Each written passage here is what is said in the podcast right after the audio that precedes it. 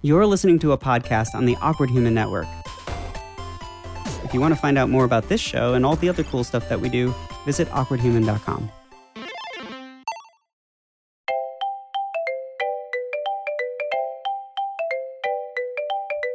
Hello and welcome to an all new episode of Interview with the Nerd. This is episode number 37, and I don't know why I tried to make myself sound sexy right there, but you know, it was a choice and I did it. Welcome, everyone. I hope everyone's having a good week. I hope everyone had a good weekend. Me, I think I had a very busy weekend. My boyfriend went out of town and I try to keep myself busy. Uh, I think I did that, and I am so tired, especially with this whole um, daylight savings BS. I woke up real late, which I'm sure a lot of you guys did. Uh, and and I was very confused because I did not remember that this was happening. And probably probably about like mm, two hours, three hours after I woke up, I was like, oh, yeah, okay, okay, this makes sense now. I get it. Uh, so yeah, that was my my Sunday. But anyway, uh, welcome to the show. Um, this week I don't have a review and I don't have a, a news or anything like that because I wanted to get straight into the interview because it is a longer. Uh, it's it's not like the longest one we've had, but it's a long one. Uh, it's definitely over an hour. So we're just going to get right into it. I do want to let you know that I'm very aware, and we even mention it in the interview that we are two men talking about Captain Marvel, and uh, and I say it during the interview too. But I try to get some some women on, but uh, that just wasn't going to happen for this episode because people were busy and some people declined because they didn't want to get in trouble for their thoughts that they had. So uh, instead, it's just myself and my my beautiful friend Topher Harless, and we are talking about Captain Marvel. We enjoyed the film, and we don't talk about every little detail in it, but we do go through the things that we liked, some stuff that stuck out, and yeah. So I hope you guys enjoy it. Uh, here it is. Hello and welcome to the show, Topher Harless.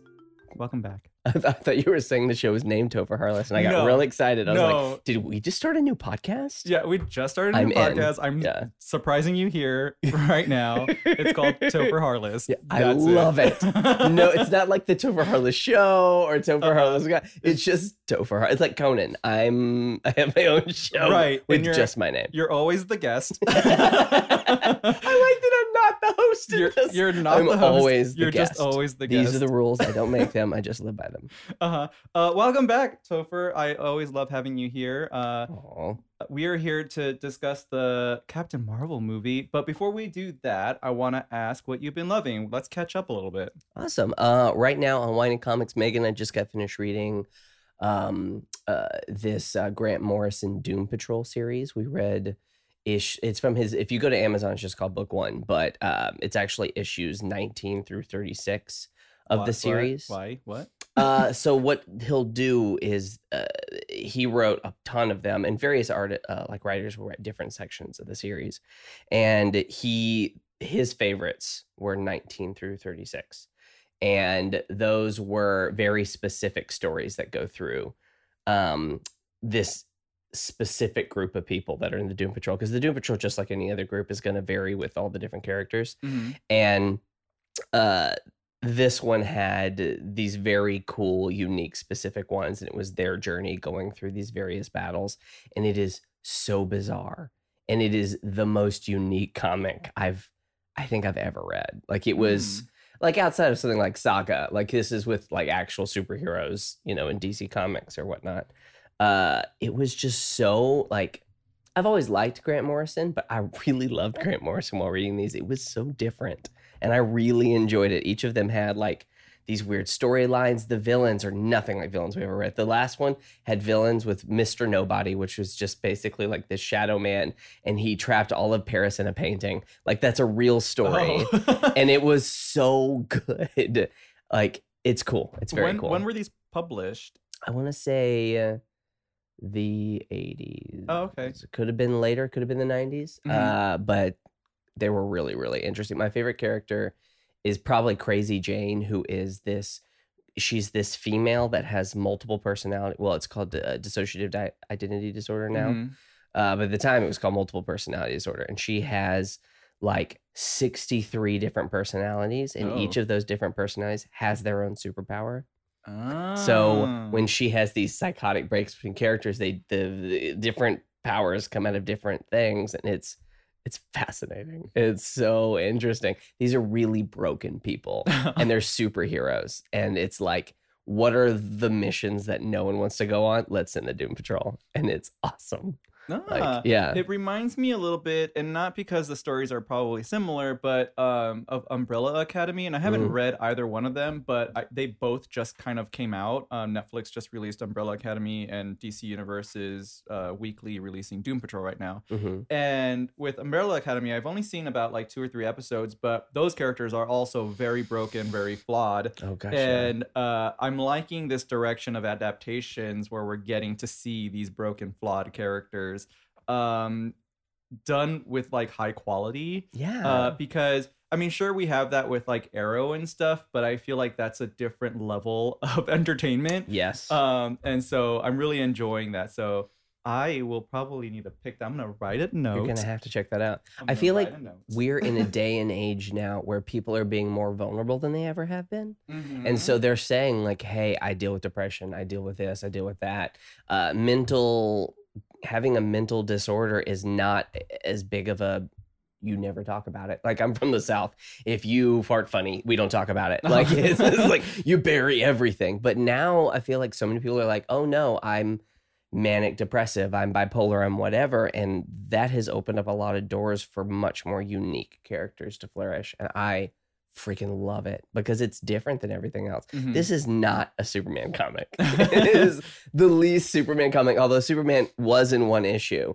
They're all kind of they all kind of come off as duds compared to the Doom Patrol, which are these unique, interesting people.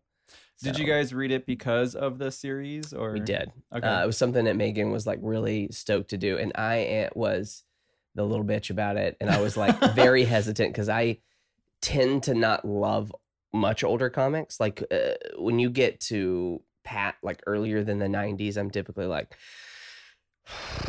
right. You know, like all these characters are like really talking heads, and like it's Arrow and uh, Green Lantern going on a car ride across the country. Like, Right. Not as into it. Yeah, I feel the same way. Like with the way that I, uh, I'm, God, at one point I was reading about 55 different series. Holy crap! Um, Did just your like brain melt rotating in your through head? them, and yeah, a little bit.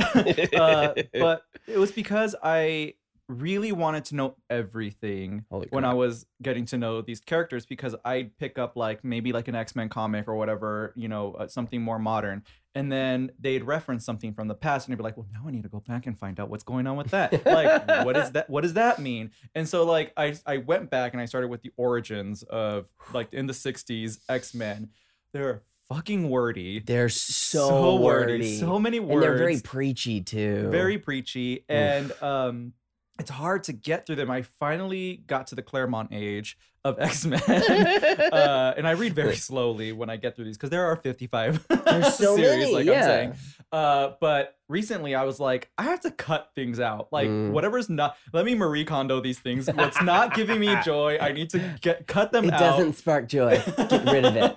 exactly. And so Mm. like I went through a list because even like weekly I was spending about $40 on comics just Holy to like keep up with everything that I was interested in and I decided like I can't do that anymore. Yeah. Especially with and I guess this will go into what I love, which everyone already knows because I talk about it so much, but like I've picked up a new hobby, which is board games, and Mm, those can be very I'm with you on expensive. that one. And yeah, and so like uh, I had to give on something, and it was like, okay, well, right now board games are giving me a lot of joy, so I will invest in those, and I will cut back on my comics. And now maybe it's about like seven comics I need to catch up on uh, per week, uh, which is not as bad as it was before. But um, yeah, yeah, I totally get the you. early stuff is is something.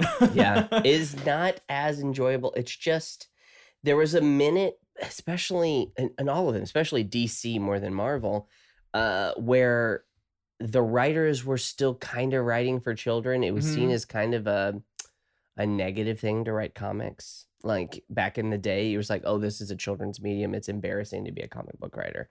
And then there was a certain point where Stan Lee started to write uh, more interesting characters, and even still, those more interesting characters revolutionized how comic books are written, and people got interested, and adults started reading them. But even still, for like another 20, 30 years, they weren't no anywhere near as compelling as they are now, where they deal with actual real issues and a lot of them were really thought bubbly you spend all of your time Mm. like listening to the musings of a crazy superhero. Uh so yeah i get that. It's very very wordy and i get real bored real quick. Yeah, and uh, one of the things that I think is a perfect example is Moon Knight. Um, Mm. I started reading his like first appearances and issues and stuff, and he's just a superhero. Like he's just like a Batman stand-in. Yeah. Um, when he was introduced, uh, and they kind of explore like how he has his different personalities, I guess. Uh, but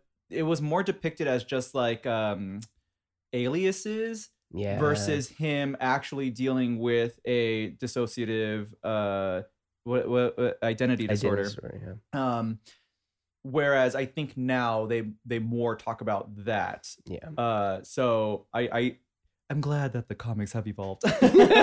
To like tell these more serious Gosh, like yeah. and then um i don't know if you were reading uh heroes in crisis Mm-mm. which i think just ended but that whole thing was like what happens to heroes when when they're traumatized and like how do they heal up? And so i guess that's what Oh, the whole like heroes in crisis event was um was like this sanctuary that heroes and sometimes villains can go to like get therapy after experiencing very that. traumatizing things. I haven't finished it. I read like books one or issues one through three or four or something um but i liked it uh so far i like it.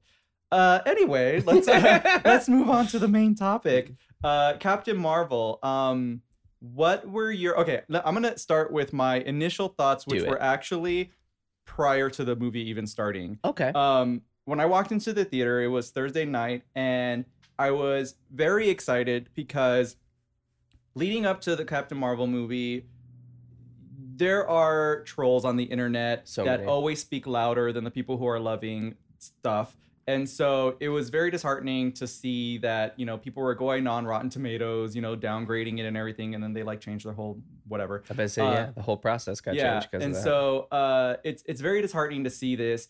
However, walking into the theater and seeing all these women wearing Captain Marvel gear, shirts, shoes, purses, like everything. There were so many, but not only that, there were a ton of men wearing Captain Marvel gear yeah and and so I was very very excited for that. It got me very hyped for the movie.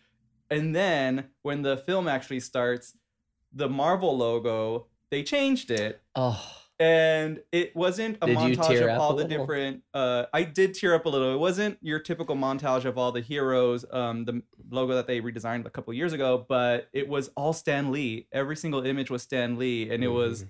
wonderful. Oh, it was tribute so, to him. So moving. Oh my goodness. Uh, literally, I was in the theater and I they started to show Stan Lee. I was like, oh, they added him to the different Mhm. superheroes. And then it was all him. And I was like, put only him. And I'm like, such a child. I when he passed away, and I I never met Stan Lee. I was always more of a DC Comics person than I was a Marvel Comics person, but I always like it was like a life goal for me to meet him. Mhm.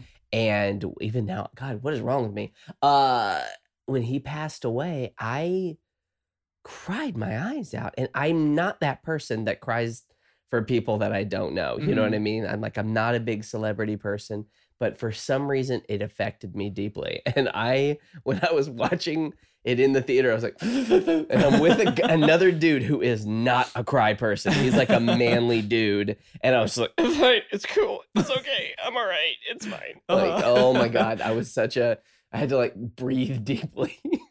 Yeah, I mean, he well, I'm the same way. I don't typically cry when a celebrity dies, but I think this guy had such a huge influence on people's lives that you know you feel touched by him yeah in one way or another. Because I think the entire world has, like, individually in some way or another. Because everyone's seen a Marvel movie, yeah everyone knows who Spider Man is, and like, he changed yeah. the way comic books were written mhm. i mean honestly we wouldn't be watching superhero movies period if it weren't for him Yeah. We wouldn't because it, they would have stayed a children's medium for I don't know how long until someone else got their crap together and figured it out. Uh, but he changed our lives. hmm Yeah, so I was very happy to see that. It was a surprise and it was touching and I enjoyed it.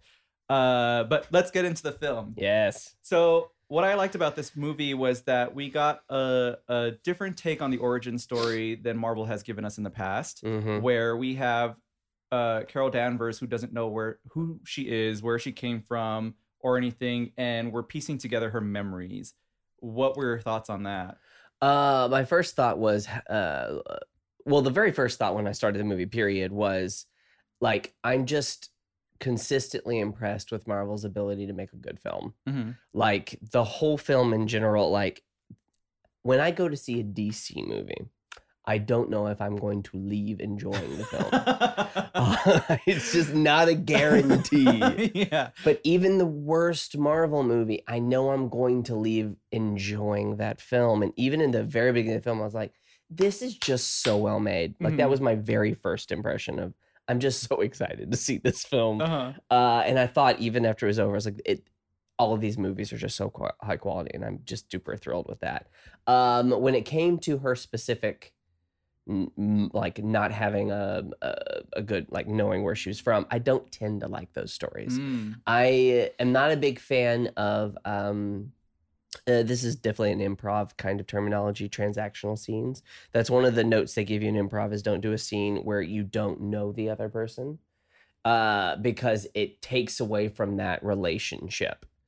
Uh, for me, the best parts of that movie were when she started to remember herself Mhm. because then you have that relationship, then you have that connection, and that makes the story so much richer.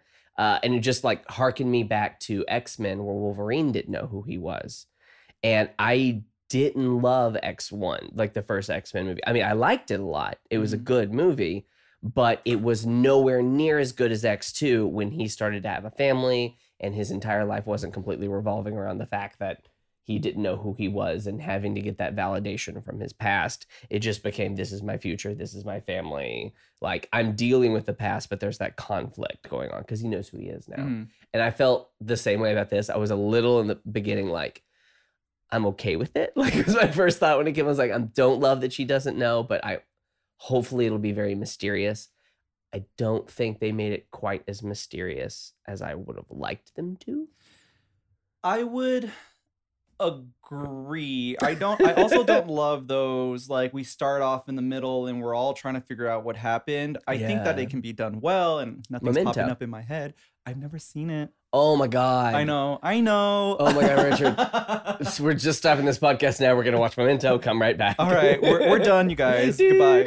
Uh, but uh, yeah, to me, it felt like we were thrown in the middle of the movie, and I really had no idea what was going on for for quite a while. And and like I did know what was going on, but like at the same time, it was just like I felt like I uh I was supposed to care right away, Yeah, but I was like, oh, I don't. What like because I- you don't know the ah, character yet. Yeah, and and How do you think, care if you like, don't know this like I said, I think there are movies that do it very well. Yeah. Uh, but like for this one, I think it was maybe like the the external hype that happened, Yeah. where it's like everyone's like very excited to see this movie and everyone's very connected to Carol, and then we start the movie and we know nothing about her yet. She's Yeah. already living her life six years training on um this Kree planet or whatever, Yeah. and she's already got her missions, and we're like, wait, what? Huh? What? Ah. Yeah, and you're like, wait a second. Why are some of the Kree blue, and why are some of the Kree look like humans? Right. Like, why are they pink? And I don't know much about the Kree, so I had to Google that once the movie was over and try to figure out what the hell is going on because I thought they were all blue. Mm. Like, because that's how they are in um, Agents of S.H.I.E.L.D. That's how they're kind of portrayed in most of the other ones. So I was like, uh, wait a second. Like, I kept kind of thinking throughout the movie that Jude Law was going to turn blue at Mm. some point. Like, he was just making himself look human Mhm. so that Carol felt more comfortable. But then they got on the train and there were tons of human looking ones. And I was like, I don't know what's happening. What is going on? Yeah, But and uh, I was talking to a friend of the show, John, John Bring, and he was like feeling the same way. But I think we were uh, thinking back to the original Marvel, and Mhm. he looks like a human. He's not blue skinned, I don't think. It was not in the comics that I read. Yeah, so uh, I guess some of them are blue. Yeah, some are blue, Maybe some are most are pink. blue, and some are not. I read it online, and uh, there are different accounts for different series, but basically they all started out blue, and then they started basically evolving. Mm. And so some are pink and some are blue, and some of the different series say that there it's a minority, and some that are the blue, and the pink are more, and so blue is more like a pure race of them. oh, like white people. Oh God, I'm That was- kidding. I- I'm kidding. help me! um, uh, oh, sweet Jesus. Uh, and and and that the uh, that there's less blue than there are pink, and there are other series that say that no, there are less pink than there are blue, Mhm. and there's like conflicts in their world because of that. But also, I was also confused in the beginning because Kree are typically bad guys. Uh, the Korean, I mean, like it depends on who, but like I was like, wait a second, we're all good guys now, and I was immediately confused, like who are the good guys and who are the bad guys? Mhm. So yeah. Yeah, but I felt that way about the Skrulls too, aren't they? Like typically Yes. bad guys, and we They are had the whole invasion of the always bad guys. Yeah. and stuff. That was weird. It was Yeah. an interesting twist. By the way, guys, we're going to spoil. Oh yeah, all the spoilers. spoilers. There's going to be like a spoiler alert, spoiler Uh-huh, somewhere. uh-huh, uh-huh. Yeah, yeah. All the spoilers. going to ruin the crap out of this video. Uh, yeah. So I wasn't in love with the whole like trying to gain memories back thing, but I Yeah. think I finally like got into it after a while, and I was okay with it. when she um, started learning things, that's when I got into it. Yeah, yeah. I was yeah. totally on board when she saw that picture of herself in the dossier in all those documents underground. Then I was Mm. like, okay, okay, you know who you are now. It's confirmed. We're like figuring shit out. I'm on board. Before it was just like, she doesn't know who she is.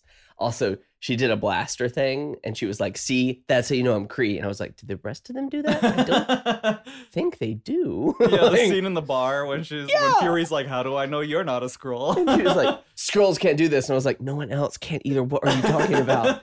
And his reaction was like, "I don't know that they can't do that. Like, that doesn't prove anything." he was awesome. He was so good. Everything about him was on point. My favorite character, though, by far, was the cat. But everybody else, like, I was so impressed with their buddy cop relationship. Mhm. God, and she had such a good personality. Sorry, I'm taking us off the trail. No, no, no. It's true. I have that written down in my notes. Okay, uh, buddy cop dynamic. I totally wrote that between them was so good. I So love their banter back and forth, their playfulness with each other. We we've seen Fury be playful with characters, but he's usually like this very serious, like almost father figure type of, Yeah. of character. The Whereas with trailer this from one, Spider-Man: Homecoming. yeah, you need to get in on board, Spider-Man. like that's his whole thing. Yeah, and in this one, he's younger, he's more playful, he's like really connecting to to Brie Larson's character, and I really enjoyed that. Yeah, in that moment where he's like, I I didn't expect our enemies to come from above. You are so not Nick Fury. Nick Fury is all about protecting the earth from aliens. Mhm. And it was so cool to see this deconstructed Nick Fury. And like which is usually a thing I hate when they do with superheroes, but I loved it in this film. Mhm. Like him being like this guy who's like, Oh yeah, sure, you're an alien. You look like you're about to play laser tag, which all the 90s references, All of them. all of them I heard read three reviews where someone was like too many references. They were just the movie was all about reference. I don't know why Trump said this. The movie was all about references, and I was like, bullshit. It was awesome every time. I was like, this is the best thing ever. what what I liked about I was thinking about that too, the references, and what I liked about it is that it did feel a little bit organic because if you think back on the 90s, for anyone who was old enough to be alive or like aware in the 90s, everything was there. Like when she first crash landed to Earth after escaping the Skrulls, um, she crashes into a Oh my blockbuster, god, it was amazing. and and she Hook like- was on the was one of the movies behind her, and I was like, oh. and and um and right next to the blockbuster was a Radio Shack, Mhm. and that was the 90s like that's just what our world was and there was a payphone right outside and it's just like Mm. i get it i get that people would feel like oh too many references but it's like no that was the world like yeah, you have to was be a part of that world. If you're gonna do it, go all out. Yeah. and they were so specific to '95 as well. Mhm. Like there was no, they did such a good. There were no boy bands, like because that came around '98. Like they Mhm. did a good job of we knew what where we were, yeah and they referenced it perfectly. It was awesome. yeah it they was like the grungy scene- music that they used and the hip hop and Oh, stuff it when was she good put on that outfit and she had the flannel hanging. I was like, I did that. That's awesome. yeah Oh, uh oh oh god what was i just gonna say? Ah, it just popped into my head. Oh oh one of the things that i really liked about this movie and i don't want to really do like a comparison to other female-led movies but what i liked about what they did with this one is that they did something different in that they really cemented the struggle of women against or the struggle of women in a male driven like society hmm where she talks about how um, and i'm guessing she disappears in 1989 because we're like Yes. in 1995-ish it's six years later um, she talks about how when she was in the air force women weren't allowed to go into combat so all they could do was test the the jets and stuff and i i really liked that and i was like whoa is that true and so like i googled that and sh- yeah 91 is when they were finally allowed Yeah. to like go into combat and so i really liked that they threw in like real life things into this into this story where it was like it didn't feel like me getting punched by facts of feminism but just like here's how it was and this is her experience and like that's how it was. It felt like someone wrote a really good story and then they went okay how do we take this? Because it wasn't like they wrapped the story around the time. It felt like they wrote a great story and going now how do we add all these time specific like how do we fit these two worlds together and make them merge just right and they did so beautifully i Mhm. thought that was i think that's arguably my favorite part of the whole film was that it felt like a, a little bit of a history lesson on top of everything Yeah. else. and i appreciated the value that brought to the film so Mm-hmm. much how, how how do other girls think of it oh Yes. wait Uh, only you, two if you haven't guys noticed, there were, we're two men talking about Captain Marvel. Uh, yeah, uh, I did ask some some women to be on. Let's just be clear. Richard All of them were him for busy except for one who hated the film apparently, and and she really felt uncomfortable talking about this movie, having not liked it, and uh, she felt like she would be attacked by all her female friends for Yeah. it. So she was like, I politely declined. and I was the only guy brave enough to have an Uh-huh. all guy panel about. but you know what? It's okay. People on this show know that I am a big fan of women. Yes. Uh, in a different way than Topher is. Uh, oh my god! Don't make me do a spit take on your show. I almost spit out my water. Yours is a more pure, unadulterated respect for women than mine. I think. I wouldn't say pure because I do still uh, admire the female body, but um, it's I'm just different. so much about it's right different. It's just a little different. Um, let's go back to the film. I think I made Richard turn red. All right, let's go. uh, one of the things that uh, I guess was uh, something that I wish they would have done a little differently um, was I wanted to see. She had a best friend that we learned throughout the film, who is Mhm. Maria Rambeau, who is another like fighter pilot that she um, trained with and stuff. And they're best friends. She helps raise her daughter and everything. And um, what we see is kind of Carol's point of view, where I think we're always in Carol's point of view in the film, and she's getting these flashes of memory. So she's aware of Monica, uh, Maria, Mhm. and um, but she doesn't really know the connection. She's like, oh, I know this person, I don't know her. When they finally meet, it's weird Mhm. because she's been missing for six years, Mhm. and Maria's reaction is kind of like, oh, you're back. Yeah, her reaction wasn't as big as I thought it would be. Like my wife fell to the floor the other day when I made a fart joke. Like I can't imagine seeing someone who you think has been dead for six years showing up and being like, "What the hell?" Like I would be like on the ground, like I'd be like stepping backwards, like this isn't real. This isn't real. I'm having a seizure. Like what's going on? And she was very, and maybe that's uh, she's got military training hmm she's rough around the edges. She's like uh, trained to not react to things. Maybe that's it. Yeah, I'm reaching. I this is me reaching. I I get that, and I get if that was what they're going for, but I think for me personally, I would have liked a bigger reaction Yeah, because it, and in some ways, I think I would have liked to see her reaction to Carol being lost because even in the film, she says like, "I we never found your body, and I thought you were still alive." Like she Yeah. says that, but even so, like your best friend's missing for six years, no trace whatsoever. The government has covered it up and Yeah. everything. And like you're finally seeing them, and your reaction is just like, oh, this is weird. hmm. Odd. I knew you'd show up. One yeah. day. And so I was just like, Yeah. I think I think it would have been maybe we didn't need to have her like crying or or having like a big emotional thing, but I would have liked to see Maria's reaction when she first learned that Carol wasn't there or w- that Carol was like maybe killed or lost or whatever. I kind of would have liked to have seen that because I really liked Maria as a character. I'm about to step into a world of things to say that I have no ability to truly speak on, and so I'm just going to try to be respectful as most as respectful as I can. Okay. Um, when it comes to some of these things that happen in this movie, I think there's this level of there's so much toxic masculinity out there that when you're making a movie about uh, focused on female characters there's a little bit of if you do things that are more emotional then you run the risk of people being like women. And there might have been again speaking out of my own place uh, I can't speak for the writers. There might have been a little bit of I'm. I want to make sure each of these characters is a little harder around the edges than they necessarily would be, Mm. uh, just to be more.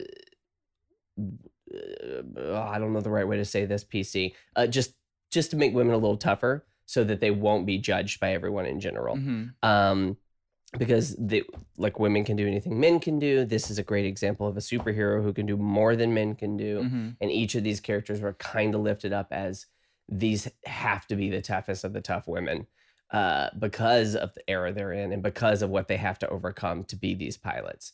So there might be that also added level of when writing this you're like i'm writing these characters tougher than i necessarily need to be. Not to say that it's not strength when people cry i'm a big crier myself Oh, so I am I. believe. Yeah. Oh my God. My wife cries way less than I do. It is an actual thing.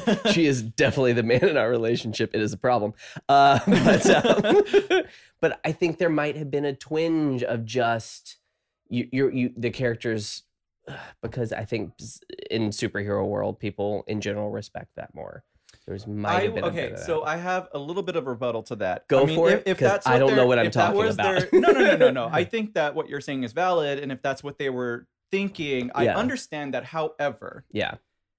Captain America and Bucky Barnes, Mhm. their relationship is so like Captain America gives up the world for Oh, God, Bucky yeah. Barnes.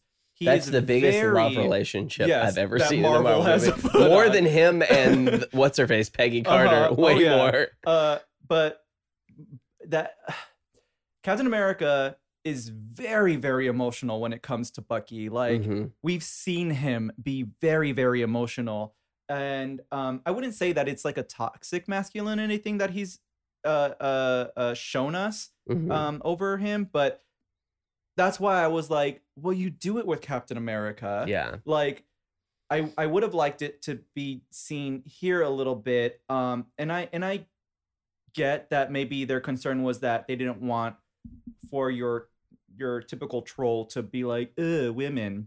Mhm. I get that. Yeah. But at the same time, um and I'm not making these movies, so you know, I can't really like say what would have worked and what would have yeah. wouldn't have. But uh, at the same time, I felt like I would have been like, "Well, fuck you! Like, who cares? Like, Yeah. what you think? You you're a troll, and you're gonna bat. You're gonna see the movie one, No matter and what. you're gonna bash it. No we matter all what. do. Yeah. Like, no matter what, you're gonna see it, and you're gonna bash it. And I think this movie is a really good step in the direction of who gives a shit about what these trolls think. Mhm. And we are we're going to continue to make female centric superhero movies hope because so. they make great money and they have these great unique characters and this is just another step in that awesome direction to Yeah. where there's more movies to compare it to now. Mhm. You know what I mean? It's not just Wonder Woman out there. There's a whole lot more, you know, and I I, I really enjoy that. Yeah, and one of the things I wanted to talk about was the going back into the real life experience for women in this film, where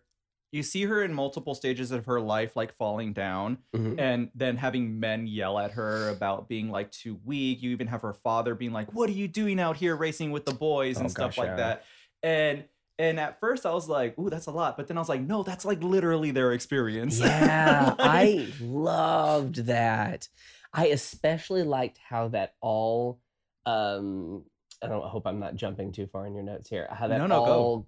Condensed into that awesome moment at the end where Jude Law's character was like, you know what? No powers. Let's get in a Uh-huh. fist fight. And she had her Indiana Jones moment where, you know, the guy's throwing the swords around and Indiana Jones shoots him. Uh-huh. Like that same moment where you're like, I don't I'm I don't owe you shit. Yeah. I never owed any of those asshole shit. And I always get back up. And I that moment happened and I kind of teared up a little bit because it was supposed to be funny, but I was just like, thank you. Because if they It got in perfect. a fight, I would have been pissed. It was perfect. And the thing that I enjoyed it about it is that in other movies, you do see that happen where they're like, we're going to throw down the weapons. We're going to just Mhm. fight this mano a mano. Which is stupid and, as hell. And, and it's dumb because then you have the other character being like, okay. And mean- then they fight. That's uh what what that happens in um what's that movie uh lethal weapon that's like the Mm. main thing at the end of lethal weapon like all the cops are surrounding the bad guy and they have this ridiculous fight with uh, Mel Gibson and the and the villain where they're fighting in the mud and the police officers are like we're not going to arrest him. We're just going to allow this crazy karate fist fight to happen in the middle of the freaking front yard of this dude's house. It is so dumb and it's toxic masculinity Uh-huh. at its finest. yeah. And they didn't do that. I was so happy that was so they like they set it up for that. They were like, did. let's give this typical scene Mhm. and let's have Carol be like, "Fuck you, I don't owe you anything." Like, and it, and it was to me like an example of like literally everyday things where a man is asking a woman to lower her level yes. to meet his his like to, to match him Yeah. basically and it's like no And he she feels like doesn't he have to do deserves that. that. he doesn't deserve it like Jump out of a moving car, dude. like, oh, so great. And her look on her face where she's like, yeah, whatever, dude. And just drags him by his feet to Uh-huh. the ship. uh so good Oh, and then that line where, um, which by the way, that did not look like Lee Pace. Uh, Ronan. it did not look like I was like, oh my god, they replaced Lee Pace, and the credits came up and they're like Lee Pace, and I was like, bullshit. That didn't look like him. one of the things that I thought they were doing because it did not look like him. I mean, we had like a little holograph version, hologram version of Yeah. him, and I was like, maybe that's him. Fine, Yeah. whatever. But then when they showed the two men, the two like Ronan-looking men Yeah. standing there, I was like, what? Who? Where is he? Where? When are we gonna get him? And I I, thought they were gonna do like a like a legacy character type of That's thing, what I where thought. I I was thought it was oh, maybe dad. one of them dies, and then the next one in line is Lee Pace, and we'll see him come in As and be like, I'm gonna get revenge or whatever, and then Yeah. that's Ronan. No. No, it was just that's Lee Pace's character, and we're like, what the hell happened to Lee Pace? That's not Lee pace Did he get plastic surgery? like, what's going on right like now? he like it and okay it's a like two decades earlier than we originally saw or than when we saw him in the guardians movie but he didn't have like his face makeup on or anything it was No. weird It was very weird. But I love the line where he was like, We're coming back for the weapon. He was like, Oh, the Tesseract. And he was like, No, the No. woman. I was like, yeah That was so great. I'm in the theater like, yeah. I don't know why I love that so much, but it just it filled my heart with so much joy. I just I don't know. I love strong women. That's the thing Megan and I were talking about last night in detail. Like I always dated and I married a strong woman, and all of my friends that are females are super super strong Mm. women and so much so that i get in like arguments with them but i think it like enriches my life so much and it's so cool to see a movie with such an in-depth character that's so like carol was awesome Mhm. she was funny Mhm. she was strong brie larson is so charming I have this problem where I will be wa- I'll, I'll be like, "Oh, Brie Larson, eh, she's kind of pretty. She's all right. She's not really my thing." And then I go in to watch the movie, and then she's like Captain Marvel. I'm like, "Oh my god, she's so sexy." like I am so attracted to strong women. I did the same thing with The Crown. I didn't think the Queen was very attractive, and then she stepped into her like powerful mode, and I was like, "Oh my god, she's so sexy." I, like I did not expect you to say the crown I know. It's just I thought you were gonna be like, I saw Wonder Woman, the I'm like, uh-huh. sexiest women. Yeah, Wonder Woman. I never liked Gal Gadot. I saw Wonder Woman, and now she's in my top five for sure. And and you know what? And and again, I'm just like Topher in that I love women, but in a so so different way. But uh, you know, growing up a gay kid and not having a gay role model, strong women were my role models, and and Um, so I'm the same way. I love love love seeing a strong woman. Yeah. uh, and it's just like the most attractive thing to me and is she was is a strong. funny. Yeah. she was so funny. And I just like the second she started making jokes in the beginning with Jude Law, I was like, this is the best, the, the most wonderful woman on the planet. Like I was immediately like, be still my beating heart. Where have you been? Like, oh my God, she's amazing. Um, we touched it. We're going back and forth a lot. Just it's okay, you guys. I'm Uh, so sorry. We touched you, a are little talking bit. to a super ADHD no, person. no, This no. is It's fine because. I'm not even going back to like the beginning or anything. You, we, we touched a little bit on the Tesseract, and I want to get your interpretation of what happened because in the film, uh, Annette Bening's character is a scientist. It's revealed that she's Marvel, which Mhm. I was very excited for. I thought, oh, cool. Um, but anyway, uh, it's revealed that she's Marvel and she's Mhm. been on Earth and she's trying to create a, a light speed or light warp. What about? It's just something that flies in light speed. Yes, Yeah. something that flies in light speed. She's trying to invent this thing, and then we discover later that she's been holding the tesseract in a ship, Mhm. and it was confusing to me because it sounded like she invented this way, Mhm. and then we find out that it's the tesseract, and so I was like, wait a minute, are is are they implying that she created the tesseract? Like, did she find the space stone and then like? created the shell around it and that's what the tesseract is did she create the space stone like what i what It was definitely convoluted. Uh, there, there were moments in the film that uh, were super convoluted, like things like we were talking about earlier, how she was saying that she she shot her beam, and she's like, "That's how you know I'm Kree," and then you find out later for sure none of the other Kree can do that. So there are inconsistencies in things that were done that were used to push the plot along, um, and I think this was one of them.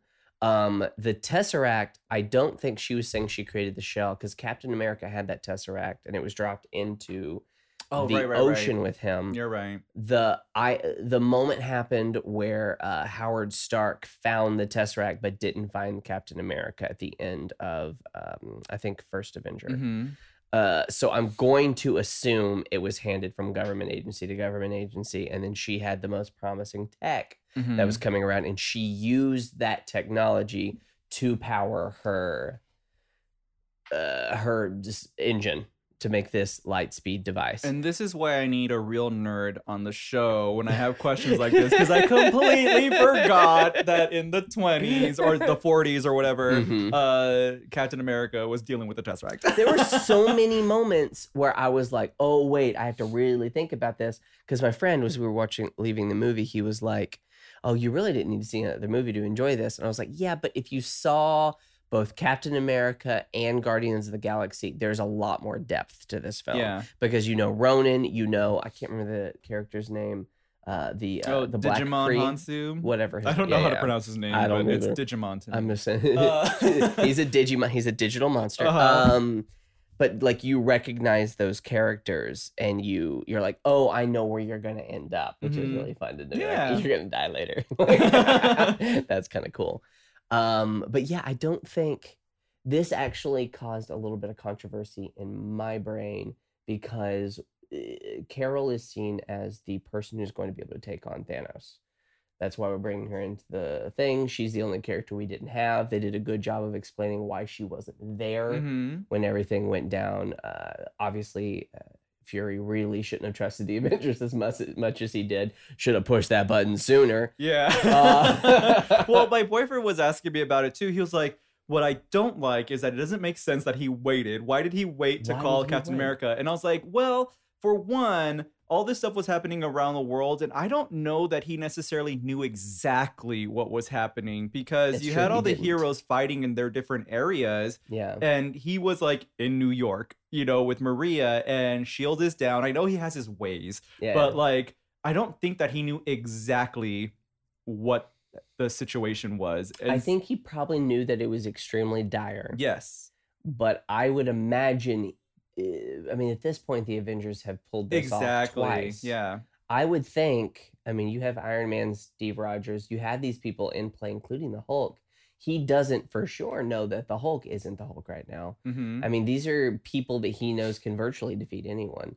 Uh, I would imagine I would have had that kind of confidence too. Yeah, So yeah. I'm with you. Yeah. I think I think you can explain that relatively well. There's a Mm-hmm. little bit in the back of your mind going, you should you should have been like, you know what? Just in case this does seem like a bigger deal. But yeah, yeah, yeah. I would have believed in. I mean, you say Tony Stark could do something, I would have believed anything.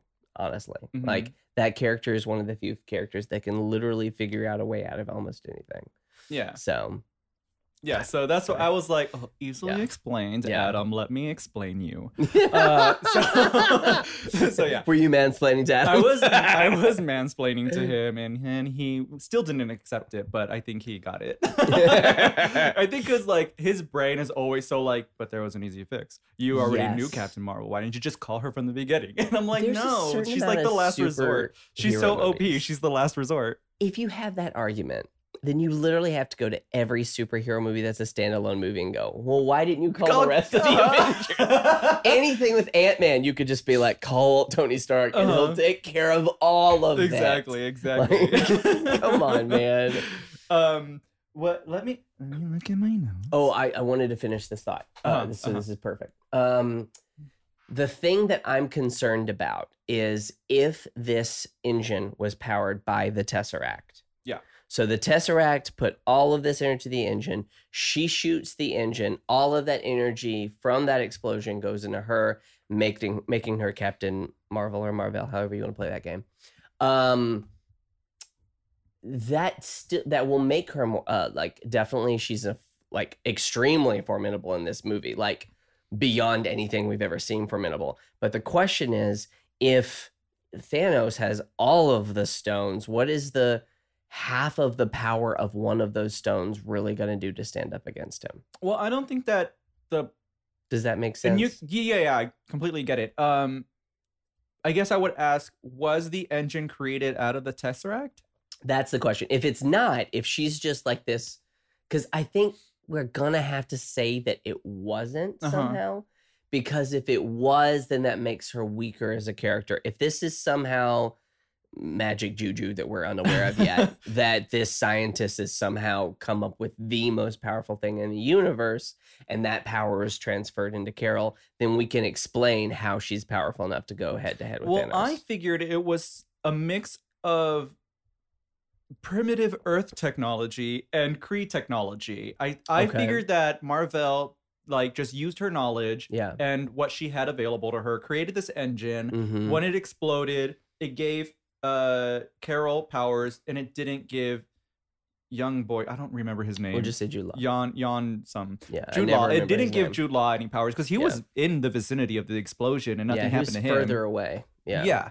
Uh, and she absorbed it all. Uh, so I'm just assuming that it was like her human biology Yeah. that was able to take this Kree energy or Mhm. some of this Kree tech and Mhm. absorb it into her because I think in the in the comics it is kind of that way not like that situation but it's like Kree blood or Kree something that gives her her powers. Yeah, it's it's the the abilities that Captain Mar like in the comics, the Kree have more powers than they did in the movie. Uh-huh. Uh, and the power from Captain Marvel, uh, or not Captain Marvel, from Marvel was transferred into Carol because of a uh, what did what did they what they call it? Uh, basically, like a dream machine, kind of sort of. There was like this machine that could make something you wished happen happen. Oh. And Carol always wanted to be more powerful. So as Marvel was dying and this machine was going off, it transferred the abilities from Marvel to Carol in the comics. Mm. So the Kree was much more powerful in the comics than they are, I think, in the movie. Because you we wanted to make Carol ten times more than everyone else Right. here. Uh, and so yeah, I think they they slightly changed that story. Definitely when it comes to Kree and Skrull, in general, they vastly changed that storyline. So they're definitely taking some liberties with the original comics, you know. Yeah, yeah, for Yeah, sure. yeah. They always do. Um, Yeah. But it Uh, has to have something to do with the Tesseract because it's blue energy. like they're both blue. So maybe you're but right. the maybe, Kree are blue. Yeah, that's true. But maybe, maybe Marvel found a way to amplify the powers of the Tesseract Yeah, and put that into maybe I don't think. I mean, uh, I don't. I'm not saying you're wrong, but I, I am saying I don't think that her powers were from the Tesseract. from the Tesseract. okay. I mean, especially because uh, Scarlet Witch and Quicksilver got their powers from the Tesseract. They did. So and imagine if Captain Marvel lower. also got her powers from the Tesseract. I and it's mean, everyone like- should really just get powers from the Tesseract. Everyone needs to I mean, just totally get powers let's from the Tesseract. let's just talk about the fact that if Tony had vo- vibranium, how much more powerful would the Iron Man suit be? Right. Like, let's have that conversation. Thanos would be ashtray dust right now. Give him a little bit of that and Tesseract power, and we're done. Like, we don't need anything else. Ugh. uh yeah uh one of the things i did want to talk about was carol's power because when i came out of the movie i was like oh she was so op i almost wish that she had someone stronger to fight. But then at the same time i was like she took out a whole fucking fleet of She did. of, of spaceships and like i am actually okay with what she did Yeah. and like i'm satisfied with what she did. Um i am curious though because she is very powerful but i don't think that she's powerful enough to take on thanos alone Yeah, I think they're still going to have to do a team thing with that. I didn't love speaking of her power. They're like speaking of like certain moments that they manipulated her abilities based on how they needed to push the plot along. There was a moment where she was protecting the um uh, the cat and Fury and all of the Skrull were trying to get out of the ship uh-huh and she was fighting all of those guys at once. She was fighting all of the Kree and tricking them. She was handling them with no issues, and it was awesome. And then the second that we're just gonna keep, I'm gonna keep calling Jude Law. Jude Law was like, I know it's not in there. I'm gonna go chase after them. Two of them were able to keep her held back right while he chased them down. That made no sense to me. She could take out a whole room of people, defeat an entire fleet of people, and Jude Law, and suddenly two of them were able to be. I was kind I like, would say it's "Uh, explainable in the way that it seemed like she was using her photons to Mhm. take out people mostly. yes, And they were holding her down so she couldn't really aim her photons at them. Because she did use them eventually to get them off of her, Yeah. right? Where she like just blasted them to the ground and Basically. they like flew off. and then her there was that spinning thing, and she was punching them off the spinning Yeah, thing. so- using it, so- yeah. I would say like they probably just like kept her from using her hands. that was how they justified that scene. What they needed is for her to have to stay in that room so that he could go and chase everyone else down. Mhm. and they kind of went how can we make that happen and justify it because we need that to push the story along. Right. and i was kind of like oh come on you can do better than this. Like, make the other person more powerful make something happen that traps her hands for a minute like give me a reason to believe suddenly she's like disabled in some ways that gives jude law enough time to be like i'm tracking it out of here i don't know that was one small place that i was like oh come on i see what you're Um, doing I don't know if you noticed this, and I just learned this about Brie Larson, but in the film, she doesn't really interact with Goose a lot, the cat. yeah she doesn't very Uh, little apparently, she's like very allergic to cats. That was terrible casting. that character is nothing but that freaking cat. And so, uh, yeah, so apparently she's just like really allergic to cats, and and I learned that before seeing the film, so I was like, oh, I wonder how they handled it. And yeah, she like almost never handles the Yeah, cat. the cat's on top of the thing. They give it to Nick Fury the whole time. She just references the cat Uh-huh. multiple things. I kept laughing in that movie. I loved that cat so much. the cat was so that cat deserves an Oscar. That's all I'm saying. if that cat doesn't, uh, burn everything down. Um, but they had that. They kept being like, "This cat's the most dangerous. This cat's the most dangerous." And Fury's like, "That thing is broken." And then when he consumed the Tesseract, I could not have laughed harder at that moment. It was such a funny, great break the in tension. end credit scene. Oh my God. cat. Oh, It was so funny, but also so gross at the same time. so I have a cat, and I'm like, oh, I hate that sound. Anywhere in my house where I hear that sound, I'm like. oh god, the cat's puking somewhere, and I'm gonna have to pick up a hairball. if you don't know what we're talking about, at the, the last end credit scene is Goose jumping on Fury's desk and like looking like he's gonna cough up a hairball, but instead coughs up the the tesseract, which I thought was hilarious because he was just like convulsing like a cat does. Oh god, it was it was so funny. They always have the end credit scene that's like serious that plays into the series, Uh-huh. and they always have the second one that's Jeff Goldblum being like, "Hey, why don't we all be friends?" uh, and I was so excited about that second cutscene because I was like, "What weird thing are they gonna do?" Uh-huh. here? And it was the cat kind of coughing up a tesseract, and that was just so beautiful. How did you feel about uh the the reveal of how Fury got his fucked up eye. That was awesome, especially when uh Coulson came and was like, "You got tortured by the Kree, and that's how you lost your eye." He's like, "I will neither confirm nor deny that information." I died. That was so great because it was such a great way to find out how his eye was gone. because it wasn't everyone thinks it was like a crazy mission. Yeah, and it was just a cat It was just the cat. scratching his face. So great. It was so funny. Everything about that was perfect. Uh, by the way, Coulson, I was gonna ask you about that next. Yeah. so happy he was in this film. Wanted him ten times more. I, was wouldn't so say ten times more. I would say maybe three times more. Uh, yeah, I yeah. It was weird that they had him in it for like what a total of like maybe five to ten minutes. Ten minutes, I think tops, because you had him in that scene in the beginning where they're at the blockbuster and there's the clone. He says, "Oh, I'm going to let you guys go." Then he disappears until the very end when he's like, "This is how I heard your eye went away." I wanted him in that. I mean, he was such a big part of Avengers. Mhm. and such a have such a big relationship with Tony Stark and all those other old movies. I wanted that version of Coulson back, that that younger deconstructed version of him, and I didn't get it. Mhm. It was such a bummer. Like I get they justified it really well because he he's a rookie. He's just joined Shield. Of course he wouldn't be around as much. He's the new guy. Mhm. Still, I wanted more Coulson. Everything about Coulson in the old movies I loved, and when he died, I I was so sad. And I am a big fan of Agents of Shield, so you know. Did he die in Agents of Shield again? Um, I don't remember at the very end of the last season. I'm not sure if I'm fully caught up. I think I'm fully caught up, and if I am, he was dying at the Mm, end of the okay. last season. Again, I'm ruining Agents of Shield for you guys now too. Uh, yeah, I thought I thought that's what I heard. I stopped watching it during the Ghost Rider stuff. oh, you didn't like the Ghost Rider stuff? Uh, it's not that I didn't like it. I think there was just like so much TV, and there still So is so much TV. Mhm. Um, I that it was just Gotham something that, that reason. yeah, I only liked season one of Gotham. I didn't really like any of it, but I just kept kind of watching it. I am that way with superhero shows, but we've now get it. saturated the market. oh my god, There's that's so how I am with Arrow Oh, because I I Arrow. I don't like Arrow. It's it's been worse for annoying sure. for about three seasons for me. yeah, Um, especially Ricardo Diaz. yeah. I hate Ricardo Diaz. It got a little worse, but then it got a little better. Why? Why? Yeah. Is he so powerful? Yeah. Why? Of all of the villains, we fought freaking uh, Ra's al Ghul, mm-hmm. less powerful than Ricardo Diaz. That bugs me a little.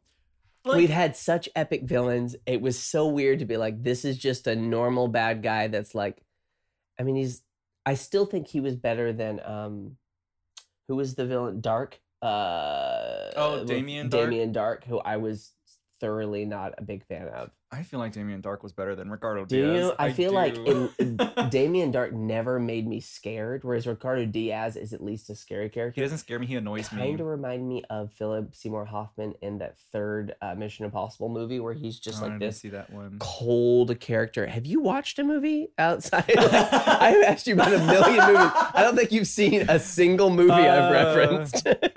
I've seen the sweetest thing Uh, starring Cameron Diaz. You, there, uh, there.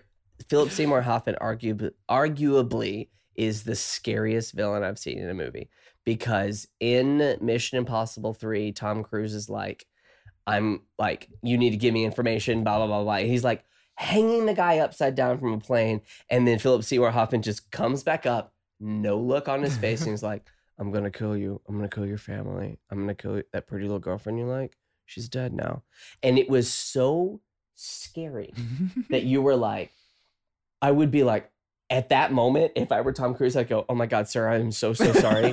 Please don't do that. Can I work for you? Whatever you need, please don't do that. Like, I got so scared. And like, Ricardo Diaz isn't that, but he at least has that cold collectness to it. Whereas I felt like Damien Darhk was a little bit like, to me, he's a Eh. child.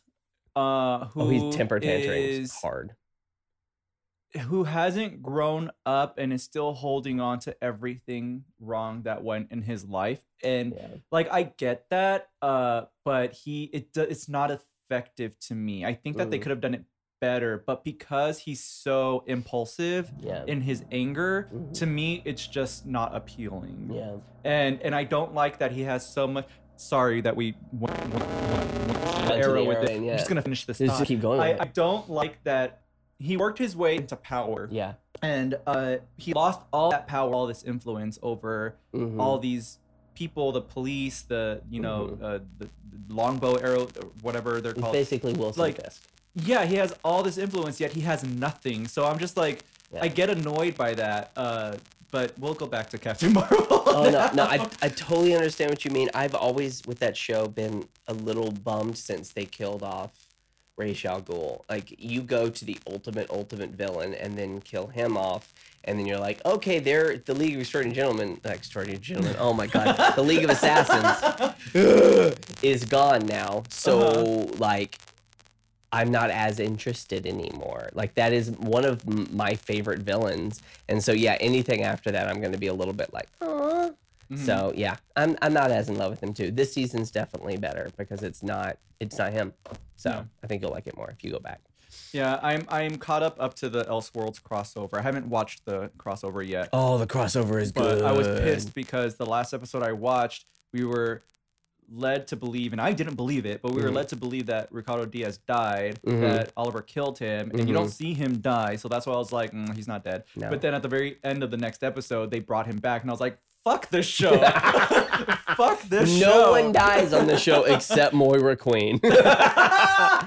she is out, but no one else that, is. that made me cry. yeah. Uh, oh, I did too. I actually cried. That writing on that was- episode was great. It was an emotional scene. It Yeah. was so she. Uh, okay, yeah. back to Captain. Anyways, Marvel. Captain Marvel, not Uh, Arrow. We'll have a next episode. Just be yeah, Arrow. Recap yeah. on we'll, Arrow. We'll, we'll, we'll wrap up on this one soon, but I did want to get your opinion on. There was a lot of moments in the show, or sorry, in the movie that uh was like, "Hey, remember this thing that you know? This Mhm. is how it started." Uh, There was one thing, and I can't remember the line, but when Brie first, or sorry, Carol first meets Fury, uh, he asks her something and she responds in a way that he always responds. And I can't think of what the line is now, but he usually uses this line to people. It's something like, Who are you? or like, Where are you from? or something. And she said something along the lines of like, That's classified information. Or so I forgot what it was, but it's something we've heard Fury say over and over again. And I laughed because I was like, Ah, that's the origins. Like he took that line from her. God, I wish I'm wish I not going to remember what the line is, but. It makes me sad that I um, don't. there was a lot of that in the movie where it's like, oh, we now understand where this thing came from. Oh, I love that. um, it was good. I liked it. Uh,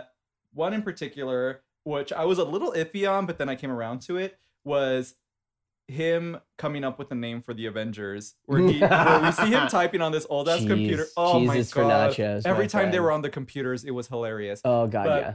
we see him typing up his Avengers project or initiative or whatever, and it's originally called the Protector Initiative. Yeah. And uh, and then he looks at a picture of Carol in her in her jet, and it says Captain Carol Avenger Yeah. Danvers, and so he's like, oh, let's make it the Avengers. How did you Mhm. feel about that? Uh, from a writing standpoint, it's good because it shows how big of an influence Carol has in that world. Mhm. So when she's inserted into Endgame, it's not as awkward. She's played such a like it's a good fit into like she's the per so powerful. We've seen her be so powerful, and then she's such a big influence that she's where the name Avengers came from. From a viewer point, it's cheesy. It's so cheesy, and I I saw that, and that's how the movie ends, and you're like, oh god, oh come on, son.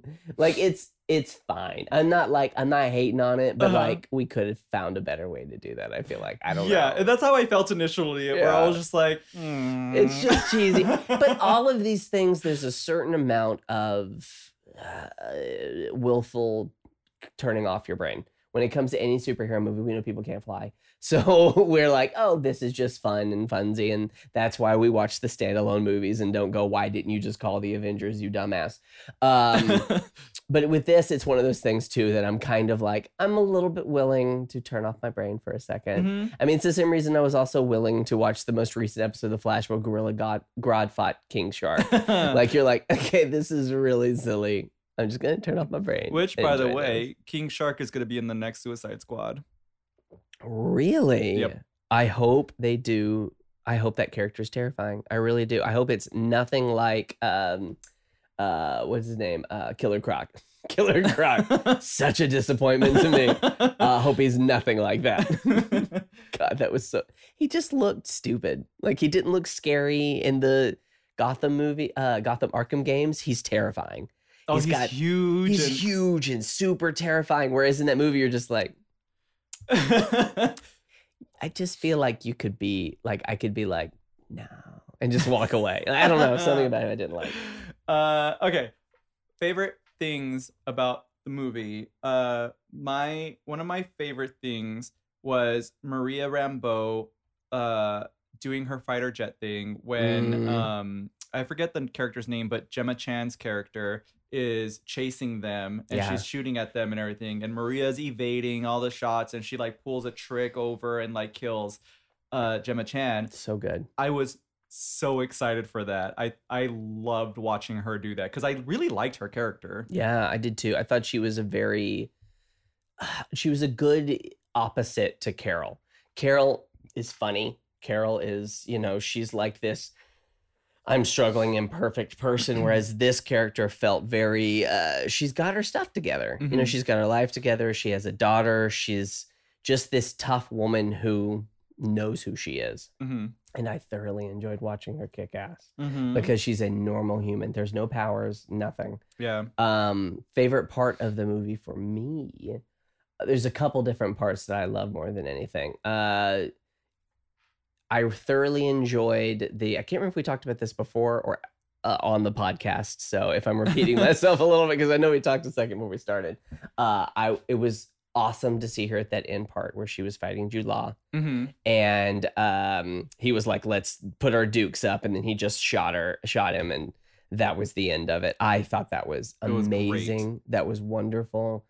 Um, I enjoyed. Um, actually, I was surprised how much I really enjoyed the beginning of the movie when she was just in the Kree homeworld, which is called what Hala, I think? Um and it was just her in that world fighting and it was cool to see like this is what a good green lantern movie would be. Uh just the graphics were great the characters were unique seeing them train in this world the ai was very well done that uh, the fact that the ai shows you whoever it is you admire most Mhm. was super cool i love that Mhm.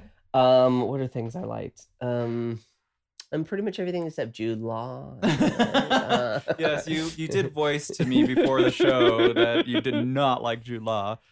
I love Jude Law in general. Mm-hmm. Jude Law in the Sherlock Holmes movies is arguably my favorite character, even over Sherlock Holmes. He is just awesome.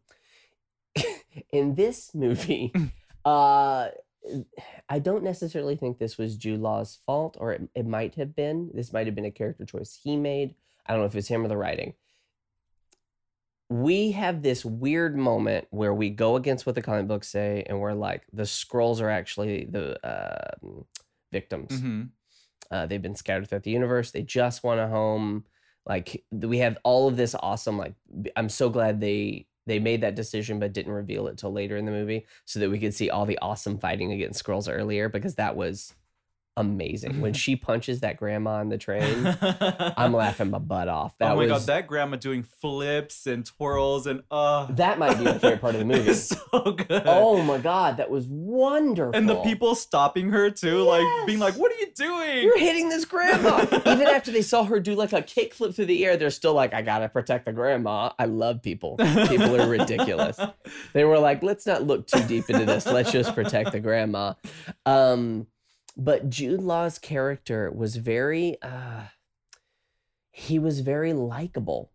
And he was likable in the beginning. He was likable in, when he was manipulating Carol. He was when he had that moment in the beginning where he was against Carol and he's the one who created this bad moment for her, I still liked him. like when we had the moment when, you know, he realizes that she's whatever and he's going after her, at no point was there a I'm a dick moment for him. Mhm. Like I didn't feel like there was that twist where he's really dark and really scary and I've been manipulating you the whole time. He even at one point says something to the line of I used to think you were funny or something like that. Uh-huh.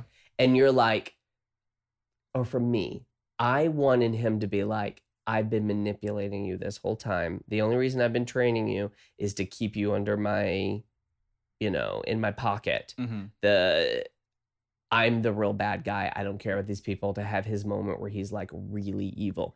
At no point did he seem scary and or evil to me at all. Mm. Um, Yeah. that's our big villain. That was I was actually in love with the movie till we found out the Skrulls were the bad guy Good guy. and Jude Law. I mean, the good guys and Jude Law was the bad guy because Jude Law to me wasn't a good bad guy. Like we basically, I felt like we ended the movie and there were no villains, Mm. and I was like, I needed that conflict. I needed her to love this guy and to see who he truly was, and to have that moment of I trusted you, and him be like, him be like, that's because you're stupid and you're weak, and I knew you were weak. You know what I mean? I think that might have been an excuse the term I'm going to use Okay. a fault of the movie Okay. was Carol's connection to the characters other than Fury Yeah. because I felt like we had an understanding of what her relationship was, but we didn't really feel what the relationship was.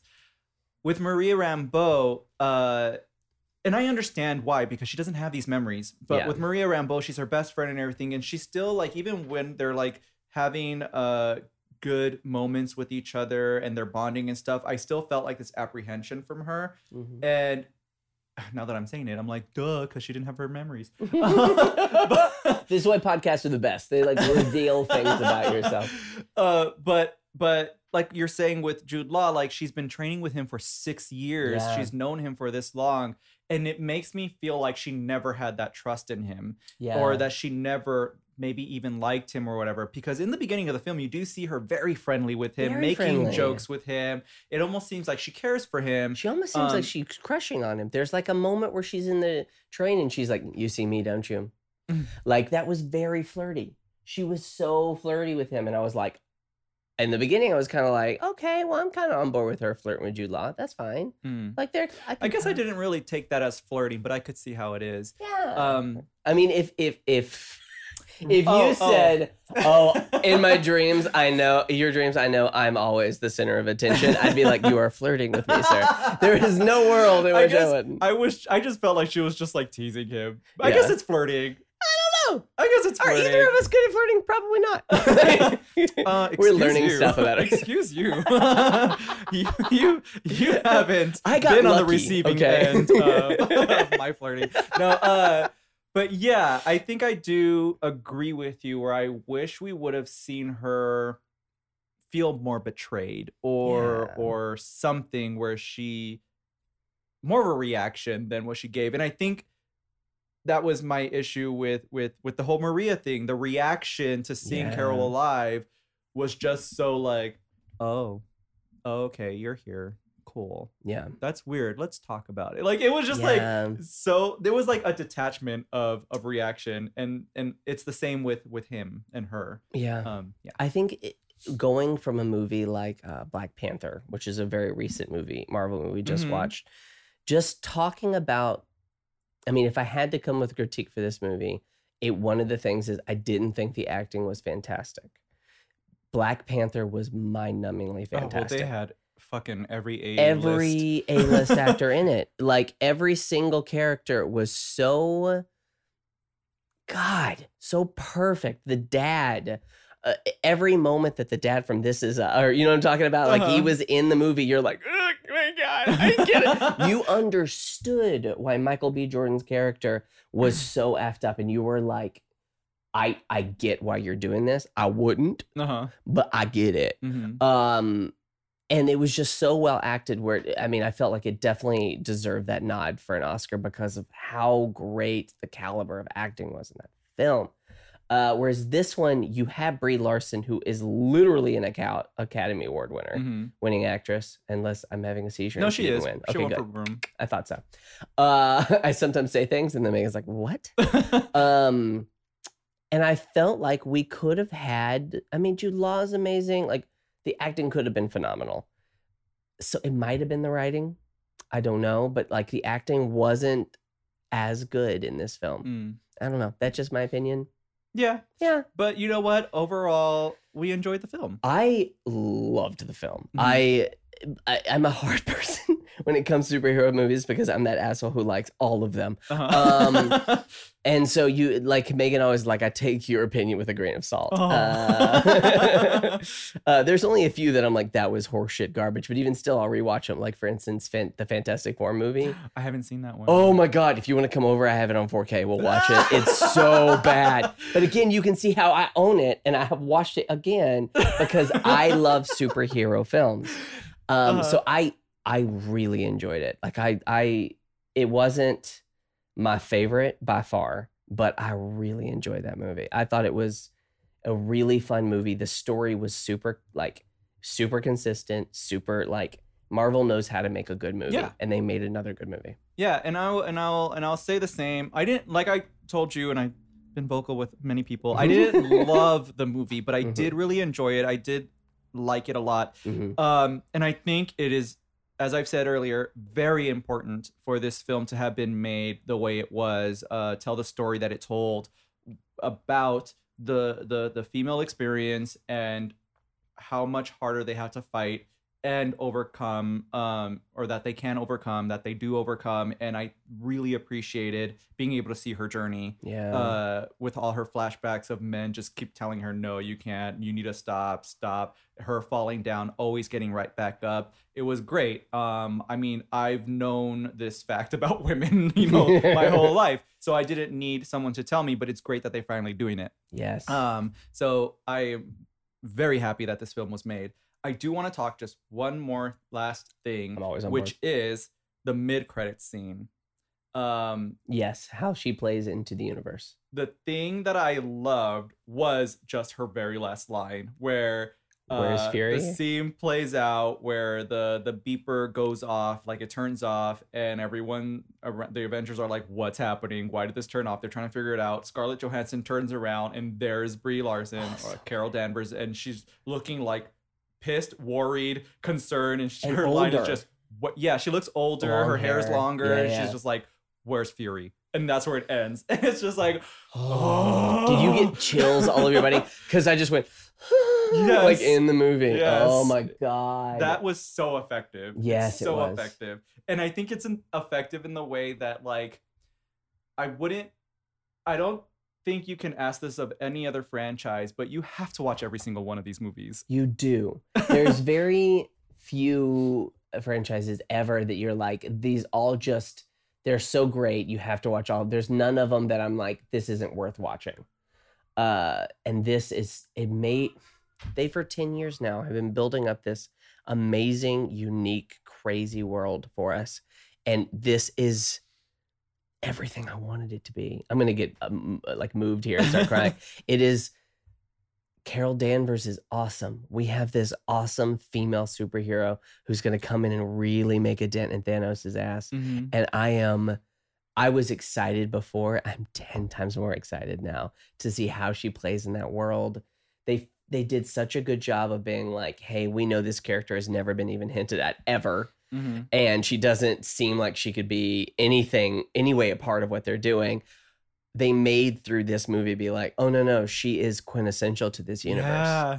Yes. they did it so every part of it was like a here's how she's the linchpin that puts that holds everything together and you're like like it's so good oh my god yeah, i'm so excited is like learning who your parents are. Yeah. or something. It's we like need to talk about this and after Endgame and be like oh yeah, yeah, for Yeah. sure. Um, we didn't talk about it, but I'll just briefly mention that I'm excited to see uh Monica Rambeau, grown Monica Rambeau, uh, the daughter. And this is 1995. She was already born in 89, and she was like probably like two or three years old. I feel like by this time we're gonna get some like she's like our age she's like our age Yeah. and uh i'm very excited to see how they tie her into the next what did she say she was Phase. gonna build a spaceship or something yeah yeah and they were like oh sure you are and she was like i am and they're like you don't know and i was like because in the comics she becomes like one of the most powerful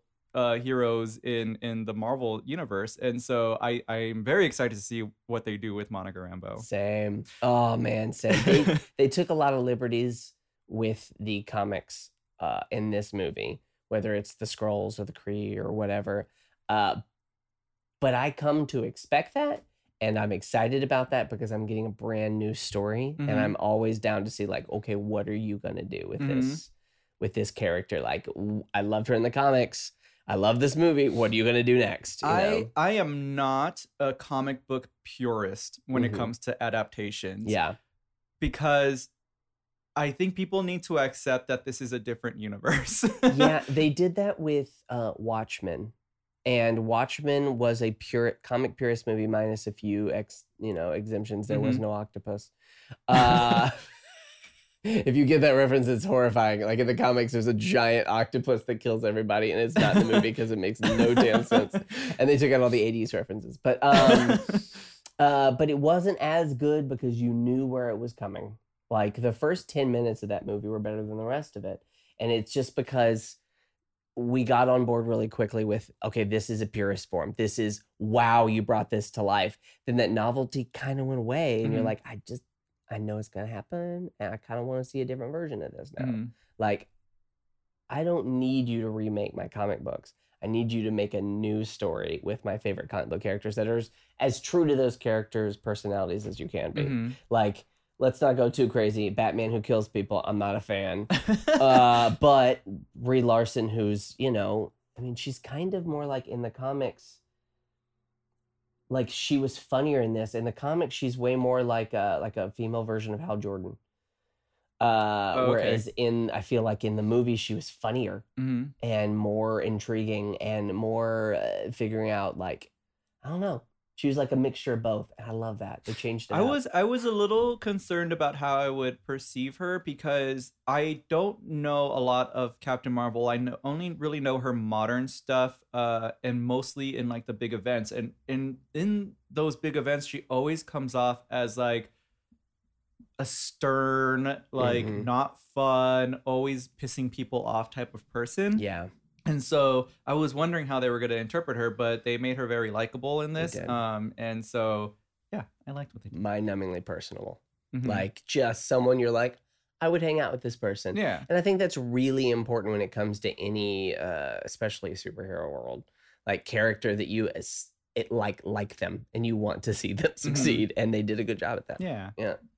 Yay! This isn't Breaking Bad. like, I don't need Walter White to be Captain Marvel. That would not be an enjoyable superhero film. Uh, thank you, Topher, for being on my show and talking about Captain Marvel with another male. Um, I told told uh, Richard beforehand that I was going to haze him as much as I could through the show. and you didn't. You I didn't. I enough. actually held back. You you did, and uh, I appreciate it, and I hope the listeners appreciate my commentary, our commentary. Uh, you know, I know we don't have a woman in here. I apologize for that. I tried to get it to work, but it just could not work. Uh, women are busy. they have more to do. They have way more to do than me on a Saturday. Uh, thank you, thank you, To- Topher. I love being on the show. It is is super fun, and uh, I apologize for being ADHD and being everywhere, and you have to be like Oh, roping no. me in No, the whole no, time. That's the only reason I follow Megan's you on the everywhere podcast. You go, It's so just it's like- fine. I follow you everywhere you go. It's cool, cool, cool, cool, cool, cool, cool. We're on the same page.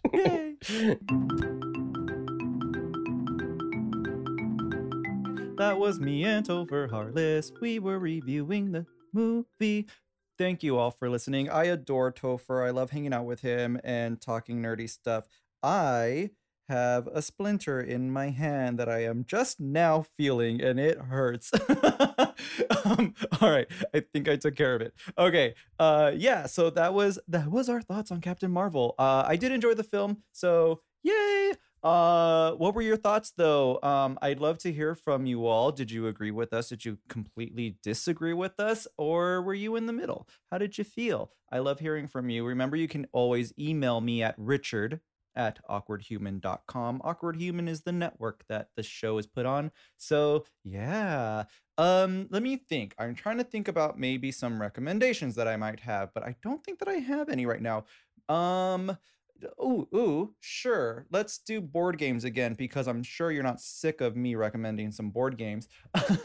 I just uh bought a legacy game called Aeon's End Legacy, and this is a card deck building uh, type of game where it can be one to four players. Yes, there is a solo mode, and you basically are going through a story, and that's what I love about these legacy games is that they incorporate a story. It's not just a game that you do a one shot of and you're done.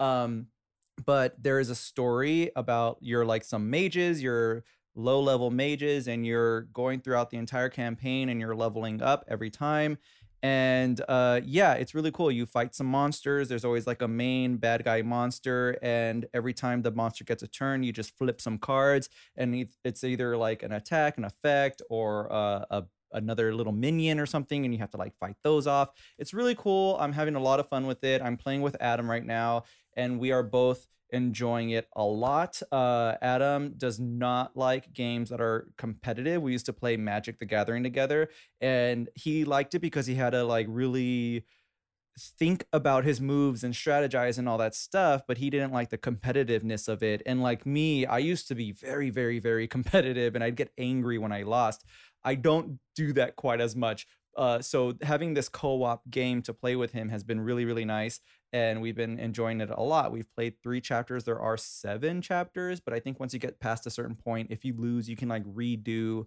a battle uh, to try to win a second time.